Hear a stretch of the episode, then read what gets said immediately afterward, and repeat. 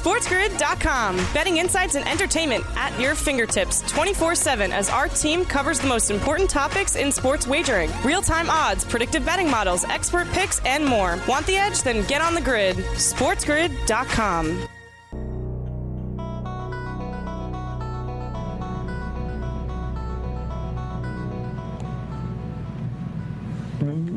Welcome in to Cover It with Teddy Covers here on Sirius XM, channel 159, the Sports Grid Radio Network. Over the course of the next hour, we're going to hang out with Tony Mejia at Mejia Dinero on Twitter. Tony and I are going to break down the NBA playoffs. Four series left, four series to discuss.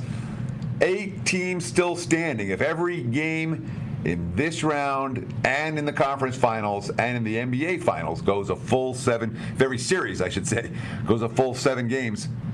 There's only 39 games left in the season uh, right now, and every series is not going to go a full the seven games. So we're in the home stretch of the NBA. Uh, Tony and I are going to try to make some sense of what we're seeing here in the postseason, what teams we want to be betting on, what players and props we want to be betting on and against.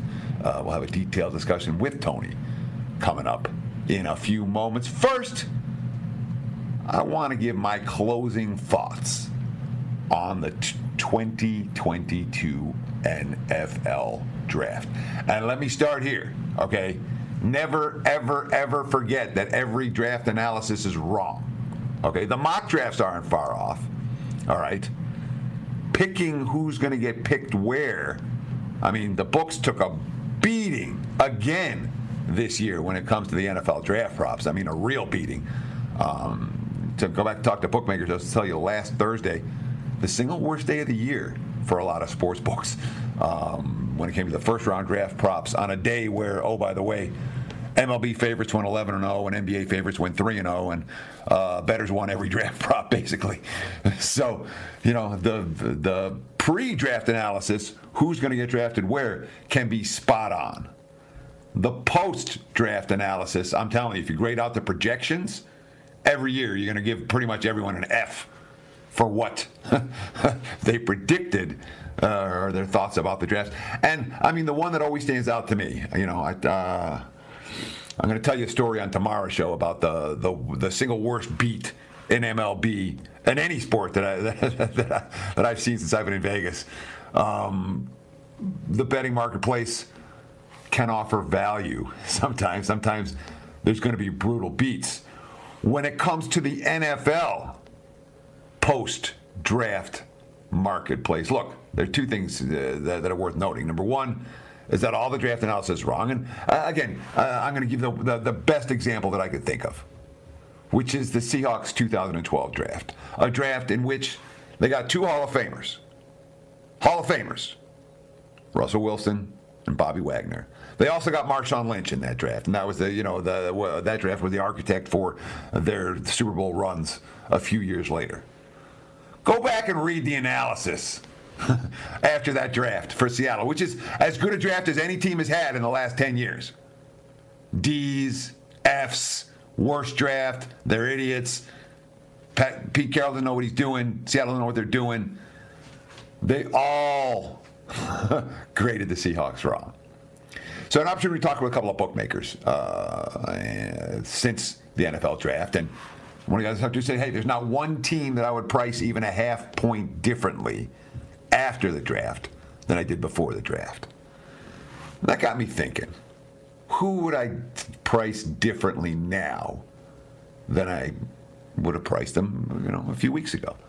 And there's a handful of teams that I think are better or worse based on the draft itself. And it's not just who they drafted, it's how they drafted. Let me give you an example. Okay. I don't have an issue with Pittsburgh picking Kenny Pickett number one with their first round draft choice. I mean, I have issues with it, but whatever. A team's going to take the guy who they think can, you know, help them down the road. But regardless of how you feel about Pickett, that changes your opinion about Pittsburgh for the 2022 season. Pickett's going to be live to start. Mitch Trubisky's going to be live to sit. So instead of a veteran QB, they're very likely to have a rookie quarterback. And that changes Pittsburgh's projection for this season most assuredly. Look at the Saints.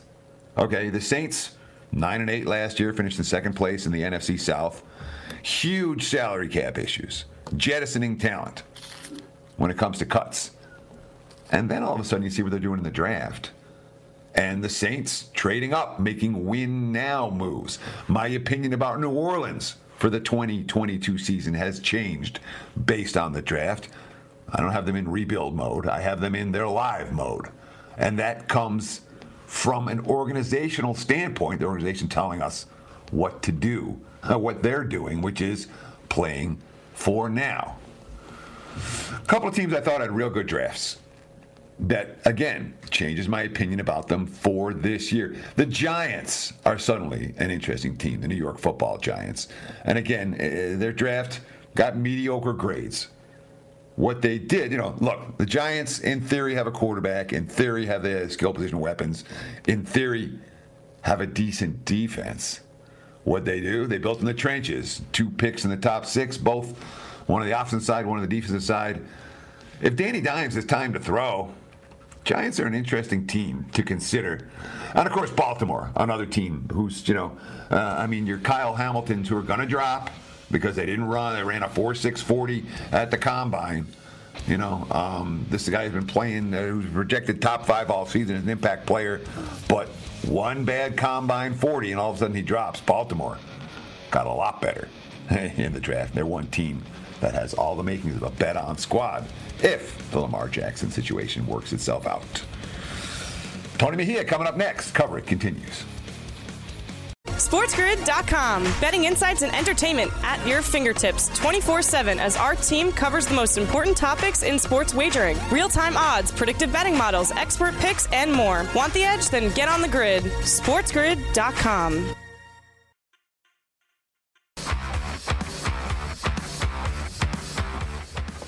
Let's get into it. Teddy Covers here on Cover It with Teddy Covers, Sirius XM channel 159. I want to bring in Tony Mejia right now at Mejia Dinero. That's M E J I A Mejia Dinero, D I N E R O. Mejia Dinero. Tony's Money on Twitter. Uh, Tony Mejia, welcome to the program. How are you doing today? I'm doing great, Teddy. How are you? I'm doing all right. We've got a ton to talk about. Obviously, NBA playoffs on center stage. We're going to have plenty of time talking about the NBA.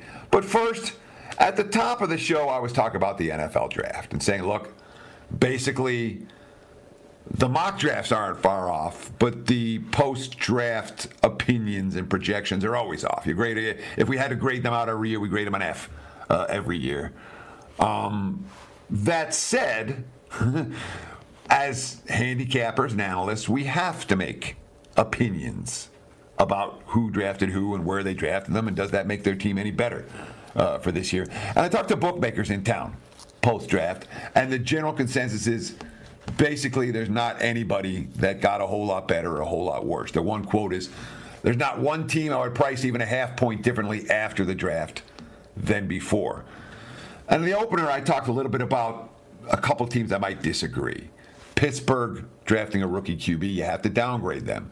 The Saints trading up, making win now moves, you have to upgrade them. Baltimore with another brilliant draft, taking all the players that slipped for no reason. You have to upgrade the Ravens. The Giants, a team that, boy, the Giants are really interesting to me. You know, if their offensive defensive lines can play and Danny Dimes can play, the Giants have win the division upside.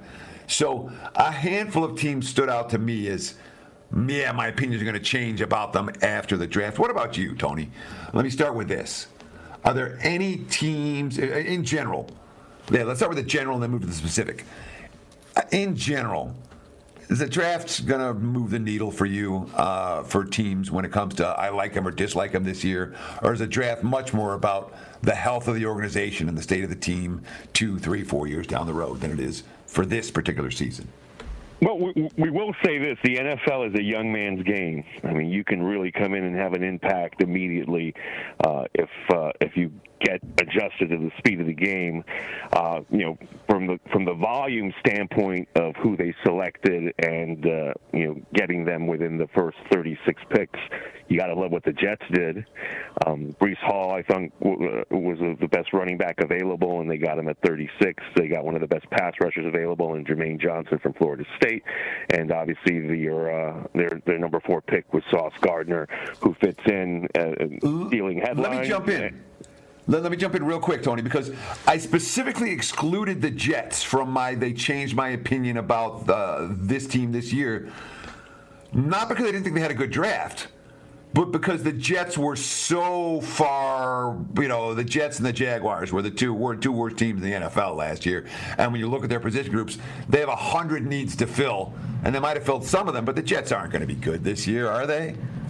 I mean, look, I'm, I'm talking about improvement. Like that, that's that's the one takeaway. In uh, a team that got instantly better because of the draft, I think, are the New York Jets. But we'll see whether that you know makes a difference between winning five games and you know improving to three. So, uh, but, but look, I mean, we we've got uh, the Giants that you mentioned. Kayvon Thibodeaux, you know, would have gone number one if the if he had a better senior season and done better in interviews. Uh, but or final season because he wasn't a senior. But the, bottom line is, I thought they got great value for him at the number five spot from a fit standpoint.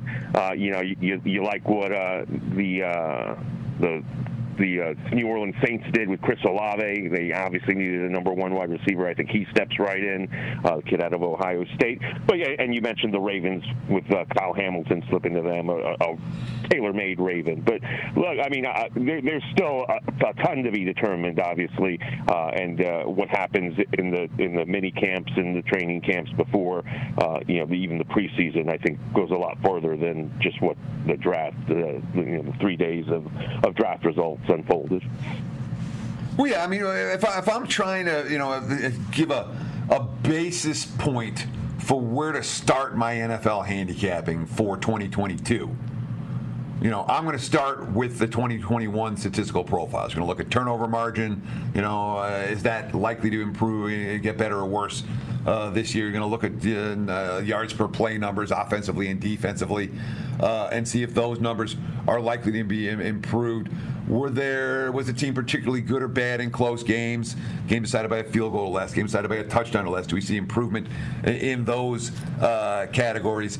And only then you know, once you've gotten through that, then you start to look at the personnel and how that's changed. So my initial assessment for a team is largely based on was last year real or not, and that is where I my, my starting point is for handicapping this season team. And then you start going through the personnel.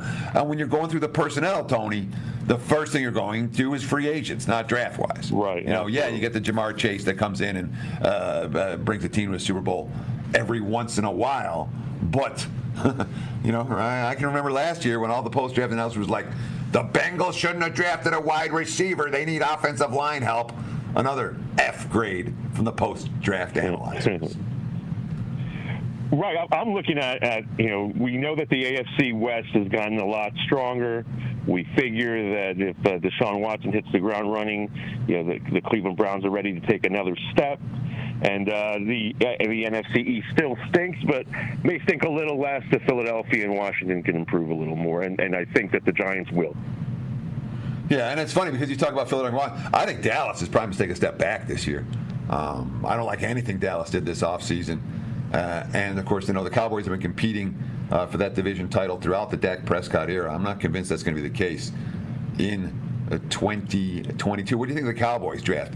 You know, bringing in the uh, offensive tackle from Tulsa, uh, Smith, a guy who they're saying he's NFL ready. Um, that's been elite offensive line for a number of years. I'm not convinced it's elite this year, and, and that makes me very concerned about the Cowboys. Yeah, certainly. To, to, Jerry Jones felt it, the need to justify it by showing the media his draft board the next day. Uh, I, I, thought it was a little defensive, so maybe he's telling on himself there a little bit. Uh, didn't move the needle this uh, 2022 uh, Dallas Cowboys draft, but you know they, they, need to stay healthy first and foremost, and, and uh, they are still the most talented team in that division. But certainly uh, they could take a step backwards if if the, the injuries you know are, are a factor factor once again, and, and a team like uh, uh, New York or Philadelphia makes a makes a step uh, significant step forward. I'm, you know, the, the, Eagles have the personnel to get it done because they added another playmaker in AJ Brown, uh, but can can Hurts get them the ball? That's a million dollar question in Philly. I mean, Hurts. Uh, I'll put it this way: the kid's got upside. Um, I, I, wouldn't sell Jalen Hurts short. Um, I think he's capable uh, of being an elite NFL QB. What about sleepers? Anyone stand out to you for sleeper? I mean, the one guy that stood out to me really, uh, the Purdue wide receiver David Bell went in the third round to Cleveland, and this is a guy you want to talk about a, tailor-made to be a possession receiver in the NFL. You know, uh, David Bell. Over and over again for Purdue, he was the only guy they had that was a threat. He was double in double coverage, and he found a way to catch a bunch of passes in traffic. Um, I think he'll have an impact uh, on Cleveland early. Anyone stand out to you as a sleeper that may make a team a little bit better? That uh, you know, not a first round guy necessarily. Yeah, I, I liked a lot of the second round receivers. Uh, Wan'Dale Robinson to the Giants. You know, he started his career at Nebraska, went to Kentucky, and played really well there. John Metchie fell with a very next pick, 44 to the to the Houston Texans. I think he finds a role immediately. Tyquan Thornton, the burner from Baylor, ends up with the Patriots, where he, they have a, a, a vacancy to fill in terms of needing playmakers at that position. And George Pickens out of Georgia, who was uh, who was injured a lot of uh, of last season, he ends up with the Steelers. Skyy Moore, he'll, he'll have a role with the with the Chiefs. Anybody who was in on MACtion with Western Michigan remembers him and his name and his speed. So yeah, a lot of second round receivers that uh, that raised some eyebrows. Skyy Moore, uh, I believe he uh, went into Pitt and beat Kenny Pickett and the Panthers straight up, 44-41. Yeah, I had a winning bet on Western Michigan in that ball game, and I thoroughly enjoyed it. Even though uh, the Panthers did get to, twi- uh, sorry, in the 40s in that ball game. More with Tony coming up next. SportsGrid.com. Betting insights and entertainment at your fingertips 24 7 as our team covers the most important topics in sports wagering real time odds, predictive betting models, expert picks, and more. Want the edge? Then get on the grid. SportsGrid.com.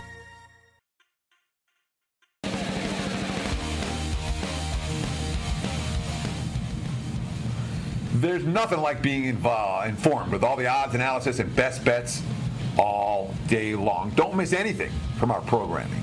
Go to Twitter and follow us at SportsGrid and at SportsGrid TV to stay informed all day long. You'll see clips, breaking news, updates, and pretty much everything else at SportsGrid and at SportsGrid TV on Twitter. You can follow me on Twitter at Teddy underscore covers.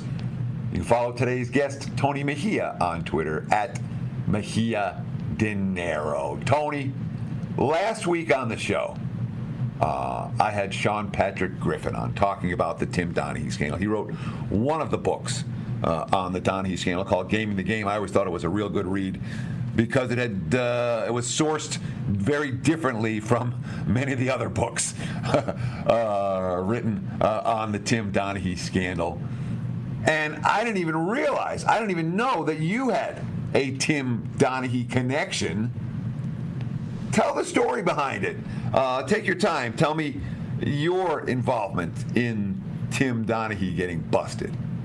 Well, from uh, from 2004 to 08, 09, I was at CBS Sports, CBS Sports Line, in, a, in, a, in a, another way to say it because it was Sportsline.com first. Anyway, the uh, at CBS Sports, I was their NBA beat national beat writer, and it just so happened that I get a phone call very early that morning. On uh, it was it was in early July. Obviously, we're into the off season, and uh, you know, the, the, New York Post had said there's a there's an investigation going on where the FBI has poked around and uh, you know in, in, into their in their surveying of uh, of organized crime has uh, uncovered that there is a rogue referee operating uh, and controlling the point spread on games, which obviously is a huge deal. We think it's Tim Donaghy, is what my what my editor said.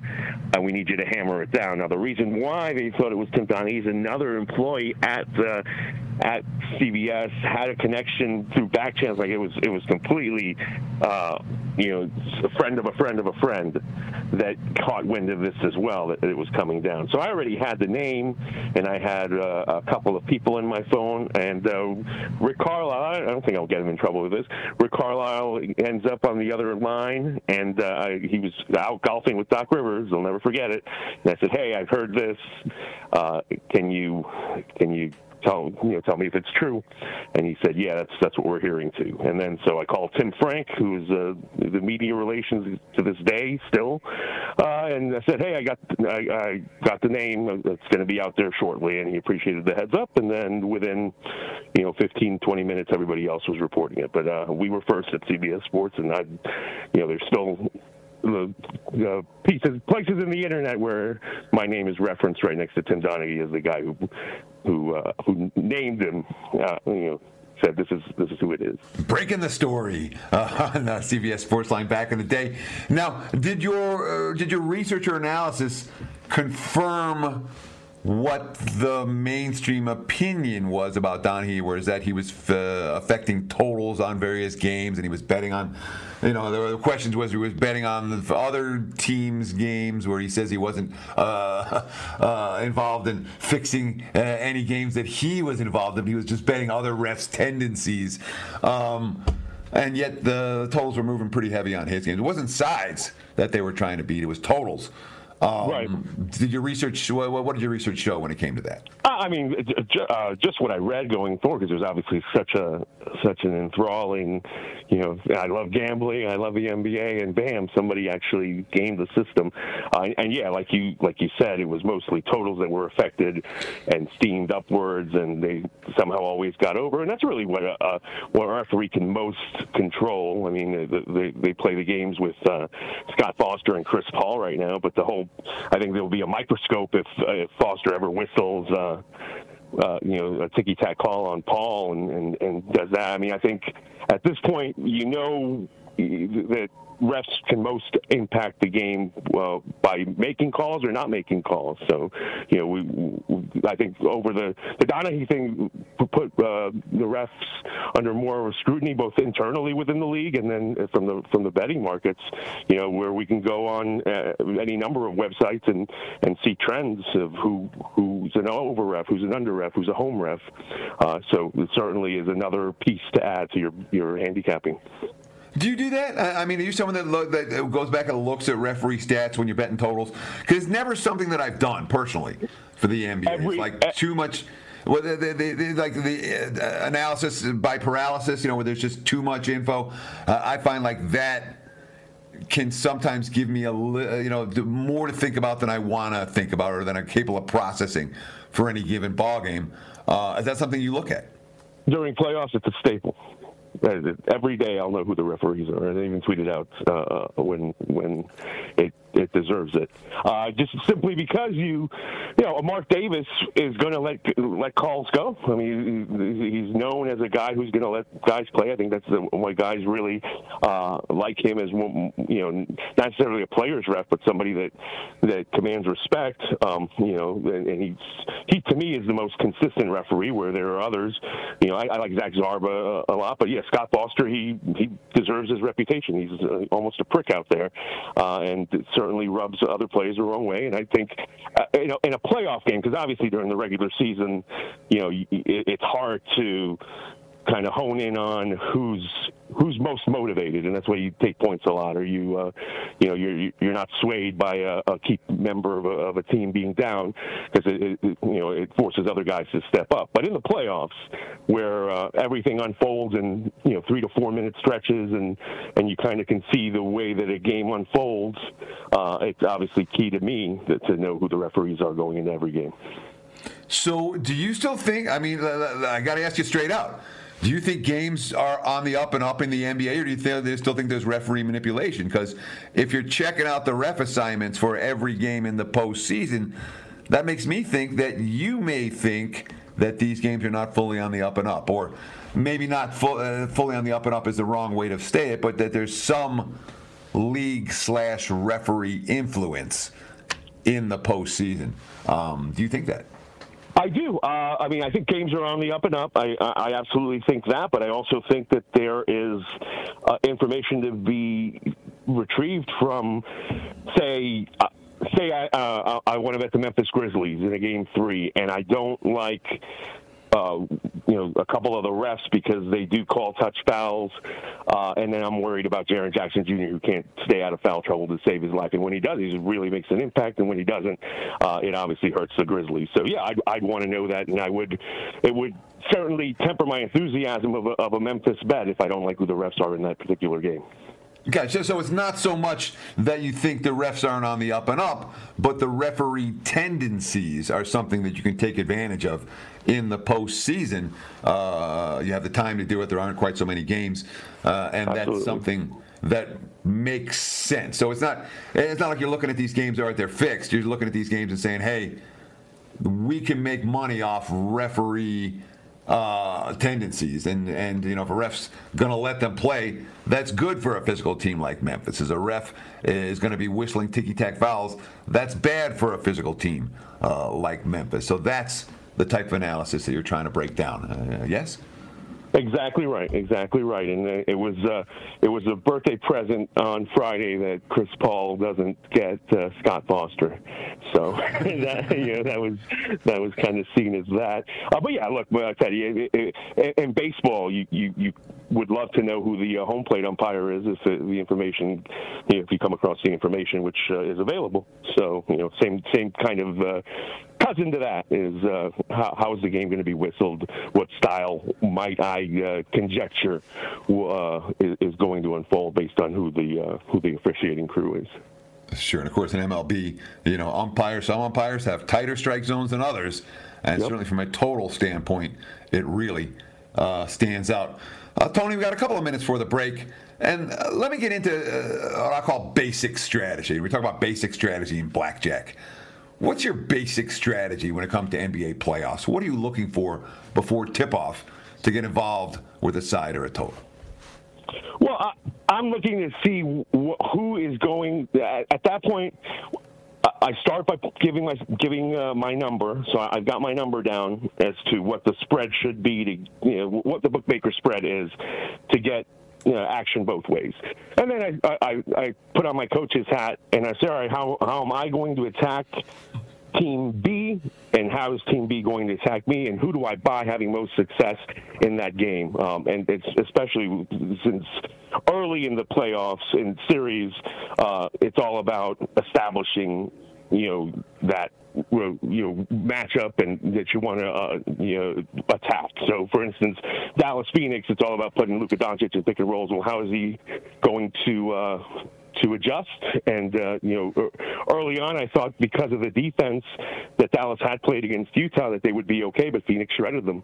So it, it then you know it, it, caused me to be wrong on uh, uh on the total because I thought the first two games would go under, and they both went over rather comfortably. Phoenix even had a 40 point fourth quarter in uh, game two.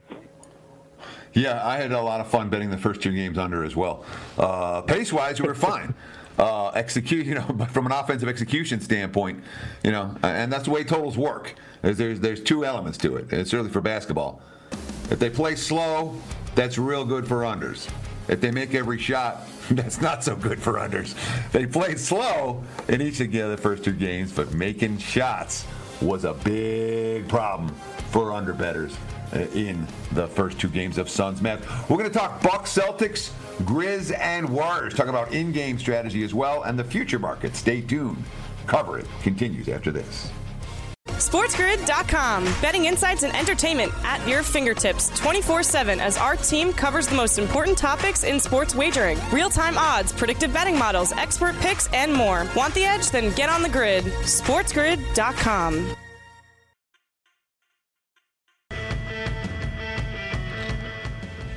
Welcome back. Cover it with Teddy Covers here on SiriusXM on channel 159, the Sports Grid, a radio network. You know what's cool? Last year in 2021, the Sports Grid TV and radio network reached over 150 million fans. That's all the air broadcast, cable TV, connected smart TV, streaming OTT platforms, mobile devices, and streaming live on the web. That was last year, 150 million. This year, even bigger. So be sure, stay tuned. Sports Grid TV and radio networks. We're talking today with Tony Mejia. And Tony, I enjoy breaking down NBA games and series with you. You're someone that, like me, loves the association, but you and I take different approaches a lot, which is why I like it when we agree. because I know I'm coming at it from one angle, you're coming at it from a different angle. When it comes to in game betting basic strategy, what are you looking for in game? My in game basic strategy is this I want to be betting on the team that just called the timeout because the other team just went on the 12 0 run.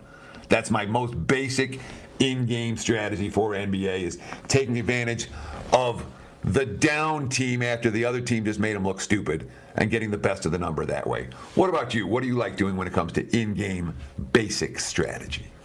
Yeah, I mean the basic the basic strategy is to get the best numbers. So you want to you want to back the team that you're hoping will make a comeback at its lowest point, uh, which is basically what you said. And uh, I mean the the the only other strategy is uh, if you think a team that should be winning uh, is is you know getting outplayed, and eventually it's going to come. You know, you have to get it. You have to pick a spot at some point, but that that could get you really hurt in a in a say Kentucky St. Peter's outcome. Uh, but uh, you know, but beyond that, I mean, that, that's if a game starts really slow and the the full game uh, total, uh, you know, comes down 10, 12, 10 to 15 points from where it uh, where it was originally placed. You're going to want to get in on that over, um, you know, especially if it's uh, a few minutes into that game, uh, and, and you you can see the teams will pick it up. So, yeah, that, that type of thing. So I think in game uh, we have the same strategies. Yeah, I mean the, the basic concept is expect reversion to the mean. Uh, all right, Absolutely. you know when things have gotten way off kilter, compared to what the starting point spread and or total were, you can expect over the course of the game it to move back closer to what the original point spread and total were. So reversion of the mean makes a whole lot of sense. Let's break down some game threes and some series. There are two games today on Saturday. The Boston Celtics in early start action travel to Milwaukee for a crucial game three. This series sure feels like it's going to go seven games. Yet we're seeing some Celtics money. There were threes out there on the Bucks yesterday. That's down to two today. Total 213, 212 and a half in that range. What do you like for Milwaukee Boston game three? Side, total. Talk about the series where you think it's going to go. Any player props stand out to you? Go to town, break down the Bucks and the Celtics. Well, I mean, it, the Celtics are getting a lot of respect uh, in, in this being a, a two-point spread on the road. Uh, they, you know, were able to take care of business in Brooklyn, but this is going to be a much different atmosphere uh, in Milwaukee. Uh, but again, Khris Middleton remains out. Uh, that's that's one reason the Bucks are being undervalued at this point. But it, I mean, it is a defending champion. They did look great in, in in bringing the fight to Boston in Game One, and in Game Two just did not go their way. Jaylen Brown took over early. Jayson Tatum had a much better Game Two than he did a Game One, uh, and they were able to replace Marcus Smart, who apparently should play in this game three. At least all signs are pointing to that. So I thought the Celtics' depth would be a factor uh, in game two. Uh, I, I thought you know that the Milwaukee would be able to put Payton Pritchard in situations that he didn't want to be in, but to his credit, he played well. Uh, and Grant Williams, who's been the X factor in, in, the entire series, as far as I'm concerned, with his ability to defend uh, Giannis and to hit that corner three, um, you know, made me look foolish because he ended up taking Smart's most of Smart's minutes and was extremely productive. So, um, you know, the the my, my, thoughts that taking the points with the the Bucks, I believe it was four and a half, was the right play. Uh, you know, clearly became the wrong play. And in this game three, I think uh, you know it, it's another opportunity for Milwaukee to uh, impose their will in the series. I think uh, if you like them, you might as well bet the money line just because if it's if it's close, you don't want to push. Um, but uh, and then the, the fact that the spread is what it is makes the money line a manageable option. Yeah, and then of course the math shows. We've had uh, Ralph Michaels on the show a number of times. He always comes through uh, with his database analysis, and in the NBA, if you have a favorite of two points or less long term, it's better be betting them on the money line than it is minus the one, one and a half, or two um, for whatever that's worth. Uh, there's not a, a, big difference in juice between the you know minus one and a half, minus one ten, and you know uh, minus one twenty five, say in that spot, or minus one twenty on the money line. Uh, it tends to pay off for teams like Milwaukee. Now for the series, basically we're, we're looking at a pickup now. I mean the the uh, Red Sox, the Celtics are minus, uh, minus, uh, minus 125, minus 130 range to win the series. You think this is going seven games? Uh, and you know they say the heart of a champion is is tough to beat. Um, are the Bucks going to bounce back off that game two debacle? Oh, I think they will. I mean, it, look, Giannis is still the best player on either side, even though Jayson Tatum can be great, and uh, you know Jaylen Brown is isn't even 100 percent. Obviously, he can impact the game at both sides as well. But it's still Giannis uh, as the, the best two-way player, the the uh, dominant force on either side. He's able to grab a rebound on one end and dunk on you on the uh, uh on the other, uh, and so that's not going to change so long as he stays out of foul trouble and stays out of that free throw funk, which uh, kind of reared its ugly head uh, earlier in the series. Uh, he had gotten it under control in the first round against uh, Chicago, but we'll see if that becomes a factor. But I, I think the Bucks have enough without Khris Middleton.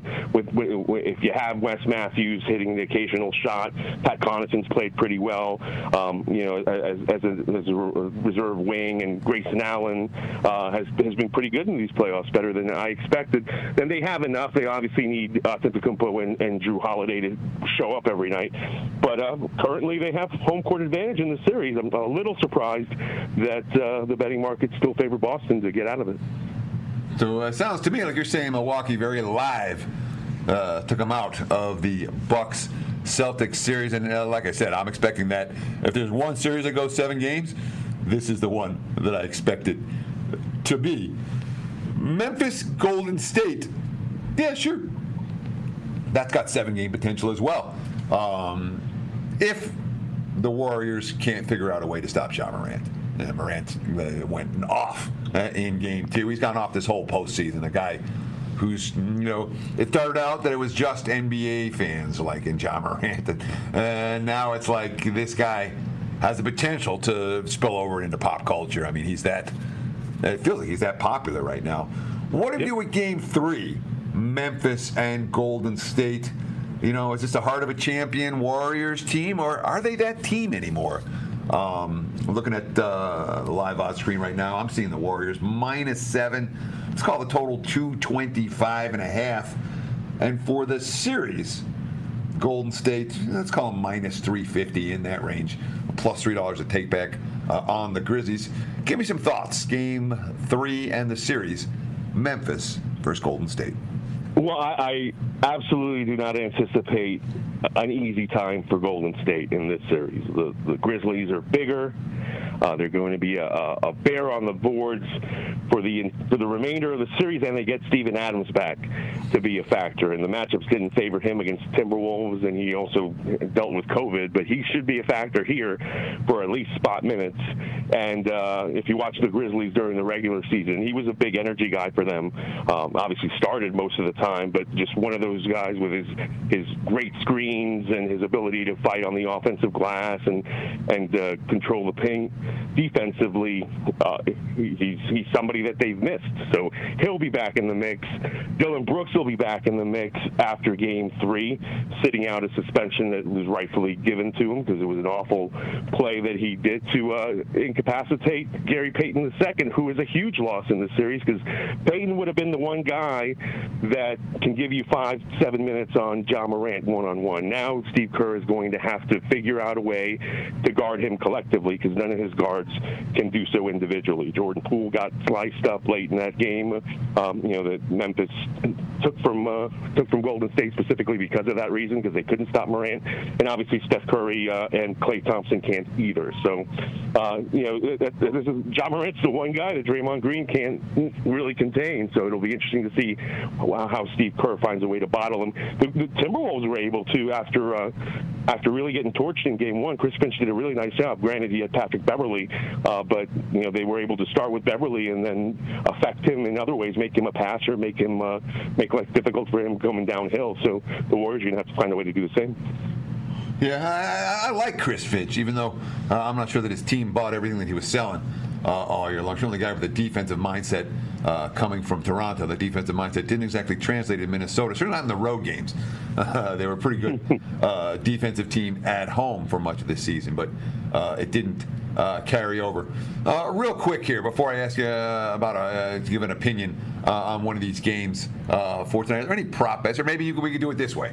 You know, give me an opinion about one of these games uh, for today, a bettable opinion for our audience, and uh, by all means, uh, use the prop market if there's something that you're uh, you're interested, in, any prop bets you're looking to make uh, for Memphis, Golden State, or Boston, Milwaukee uh, today on Saturday. Well, I, I'll say that I'll be playing the Memphis Golden State over.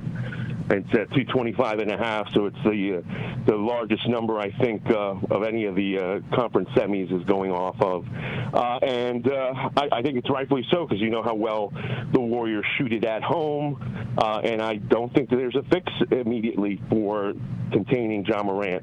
Uh, Dillon Brooks is out for Game Three, so that's a plus defender that uh, the Grizz won't have to, to contend with Klay Thompson and Steph Curry and Poole. So I'm going to play the high side there, and then in Buck Celtics, give me that Jrue Holiday points, rebounds, and assists that came up just short in Game Two. Uh, Bobby Portis came up uh, just short in Game Two on their on his scoring prop. I was on both of those in Game One and Two. In Game One, they both hit. In Game Two, they were slightly off, and that was because the game was lopsided. So might go back to the well on that. The books uh, obviously need uh, Portis to be a scorer, given the attention that uh, Giannis commands, and then Jrue Holiday uh, needs to play like an all-star every time out, and uh, he has so far. Yeah, I mean Holiday's certainly capable, although uh, again on the defensive end, uh, Marcus Smart. He's no joke. yeah, and Smart comes back now. That's true. That's a good yeah, point. Yeah, yeah. Just, much like Patrick Beverley, uh, no joke on the defensive end of the court. Uh, Tony Mejia, promote yourself, my friend. Where do people find you? Uh, what do you have to offer? All right, find me at Wager Talk. We got the rest of the playoffs. I'm up uh, 150 units on, on, point spread plays for this NBA season. That ranks number one at the site, and uh, we'll hope to finish off a lot stronger than these conference semifinals that started. That's for sure. And then. Uh, NFL and college football on the horizon. We're working with MLB and USFL right now, so USFL Week Four is underway here. And uh, yeah, just find me in the lab at Wager Talk, making uh, making music with uh, yourself and others in the Wager Talk family. Great stuff. Thank you so much, Tony Mejia at MejiaDinero.com. When we come back, I'm going to give you Kentucky Derby thoughts. Stay tuned. Coverage continues. SportsGrid.com. Betting insights and entertainment at your fingertips 24 7 as our team covers the most important topics in sports wagering real time odds, predictive betting models, expert picks, and more. Want the edge? Then get on the grid. SportsGrid.com.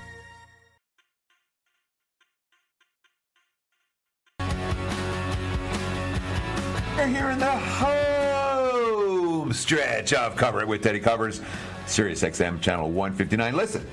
If you missed any portion of today's program, if you want to reconsume at your convenience, just download the podcast version. Search Cover It with Teddy Covers. It's available at all major podcast outlets, all minor podcast outlets. You can find it. Not hard to find. And again, you can download and consume at your convenience. You can check out the archives, every single show that I've done is out there. You make fun of my Super Bowl prediction from two years ago, whatever you want to do. Again, all major podcast outlets, just search Cover It with Teddy Covers. The Kentucky Derby is today. I know nothing about horse racing. I do, however, talk to people who know something. And a couple of horses keep coming up in all my discussions. Uh, I've been talking with people all week about the Derby. And basically, the, these two horses, again and again, people were talking to me about. One is the three horse Epicenter, the other one is the 10 horse Zandon. Can I tell you why these horses are good? I cannot. I know Epicenter was like uh, a buddy of mine is a future on it, like 33 to 1 to win the Derby, and he's one of the favorites now. Uh, Zandon not behind, uh, not far behind in that in that regard. And of course, we've seen a fair few upsets in the Derby over the years. If you're looking for a trifecta, you may want to look a little deeper down the card. Maybe the eight horse uh, Charge It uh, is another guy that I've heard from a couple of different guys' mouths as being a potential longer shot that could be live in the Kentucky Derby. And look, the Derby's like this. All right. You lose, you lose, you lose, you lose, you lose, you lose, you lose, and the one year you win and you make it all back. so it's not a scenario. I don't bet big on the Derby. I don't. It's action wager only for me. But that concept of it being the most exciting two minutes in sports, I don't know that I disagree with that, man. Just stand up, go, get up, six, get up. it's always a lot of fun. Anyhow, the number three horse, Epicenter, the number 10 horse Zandon. That's what my smart guys have given to me, so I'll give it to you for the Derby today. Best of luck. Enjoy the games and the races. We'll talk to you again tomorrow.